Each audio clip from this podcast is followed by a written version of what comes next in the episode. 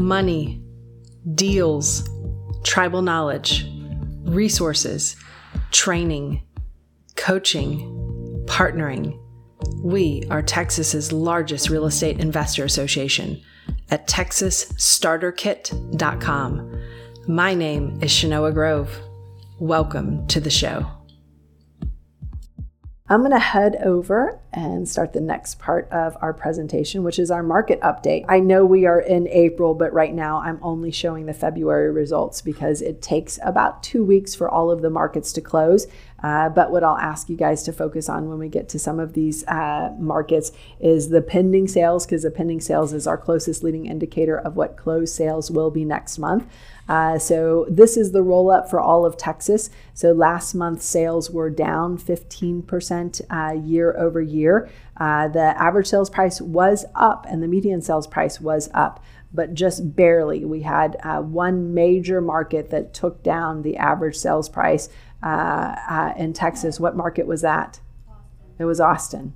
Austin took the biggest hit in terms of uh, reduction in year over year sales prices. Uh, Houston was down as well. They were down 2.4%. Uh, the average price in Houston, 385,000.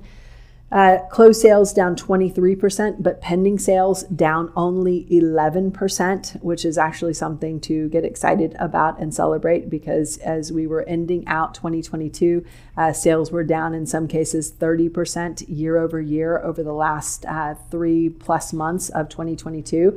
And even January was pretty rough uh, for most of Texas as well. Where's everyone going? Um, well, everyone is turning their would be for sale sign into a for lease sign.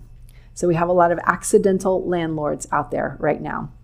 Um, and uh, we're going to continue to see those. Uh, lease number of uh, properties that were leased in the Houston MLS up 12%, lease price up 11%. So some of the uh, landlords in the room have been able to appreciate that uh, price growth over the last um, year uh, and the number of new lease listings. So all of those folks just turned their for sale sign into a for lease sign. Uh, Houston has added another 900 units for lease. Uh, Dallas had the best month of all of the major markets in Texas. Their average sales price was up 4% to 473,000. Uh, on, the only market where closed sales were up was in Dallas. Uh, they were up by 1%, which is pretty big, again, considering that the last several months of 2022, they were down up to 30% throughout Texas. Pending sales up 5%, which again, another big deal. That means uh, we'll probably see positive numbers in DFW for closed sales next month. Leases are up 19%, lease price is up 5%. In San Antonio, uh, the average sales price in San Antonio up 2%, uh, but the closed sales were down 17% year over year, pending sales down 25%. Uh, so San Antonio is also still struggling. A lot of folks, again, uh, moving into the lease category, leases were up 15% year over year. For the Austin market, oh, this hurts. Oh, um, year over year sales price down 11%. Now, I will uh, tell you that um, as you know, we, we do this um, kind of financial report on all of our properties um, uh, every month, and I update all of the values. And I remember in May, June of 2022, um, kind of reviewing that and thinking something about this just doesn't feel right.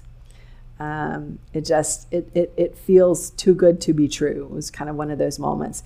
So I think um, you know we had a lot of what I'll call paper gains uh, in 2022, and I think in in the Austin market specifically, we're going to be giving back uh, many of those. Uh, in fact, uh, the Wall Street Journal just did. Um, um, an article uh, last week. It was basically a nation divided. So it basically said everything um, uh, west of Texas the values were down, in some cases down by 10% or more. Everything in Texas and east of Texas, values were up year over year, in some cases, in the Florida markets, uh, in Miami, for example, up like 10 to 13%. The only uh, major city in Texas that did that bucked the trend was Austin. Uh, so Austin's uh, sided with the um, uh, with the West Coast. Uh, so that was kind of a kind of a bummer. Uh, but uh, pending, uh, I'm sorry, closed sales last month down 17%. I got to tell you that that should be something that we're celebrating again because in some cases uh, in 2022, towards the end, we were seeing sales down over 30% uh, year over year. Uh, pending sales are down, but they're not down as much as as we saw it or as we saw it at the towards the end of last year. so with those pending sales I don't want to say they're coming back up because they're still not where we were at the same time last year, uh, but they're still in a, in a, at a pretty good pace. Um, so I'm, I'm thinking that this uh, the prices being down year over year will probably start to slow down and probably start to slow down as we hit some of the summer selling months. Uh, especially, you know, I, you know, I, I, I, I never thought in my, you know, 20 years investing in real estate that the success of my uh, real estate portfolio was going to be based on inflation.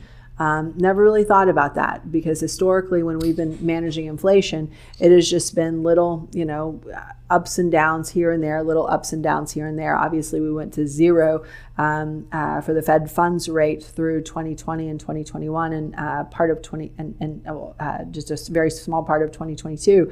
Um, but uh, yeah, so uh, the success of your next flip, right? Uh, is and, and, some of these short-term things, right? The 10 minute 10 minute rule, right? The 10 month rule, the 10 year rule, um, the 10 uh, minute and the 10 month or six month for a buy, fix, and flip will very much be contingent upon what these, you know, next month's inflation numbers are and um, and and the Fed and what the Fed decides to do about it.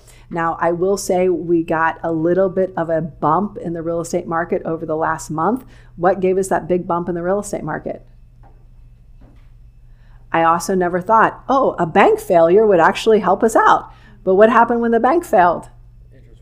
Interest rates went down, right? So it's like, oh, well, that's fantastic. So a lot of so that so if you ask people in the mortgage industry, they got a lot more applications uh, uh, right after that, and so probably a lot of the realtors in the room have uh, been seeing a. Um, more showings on their properties or have had more buyers who are interested in buying now because they feel like all right we got a we got the pressure relief valve, valve just let go uh, with a couple of banks failing and a couple of banks almost failing.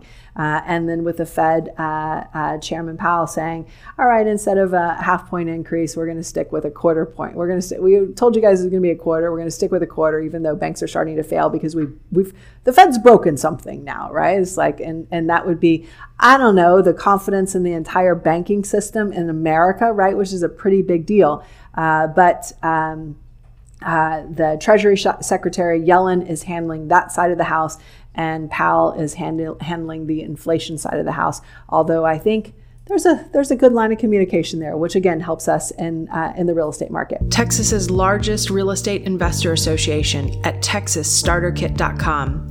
If you like today's episode, please subscribe, comment, share with other investors, or join us directly at TexasStarterKit.com.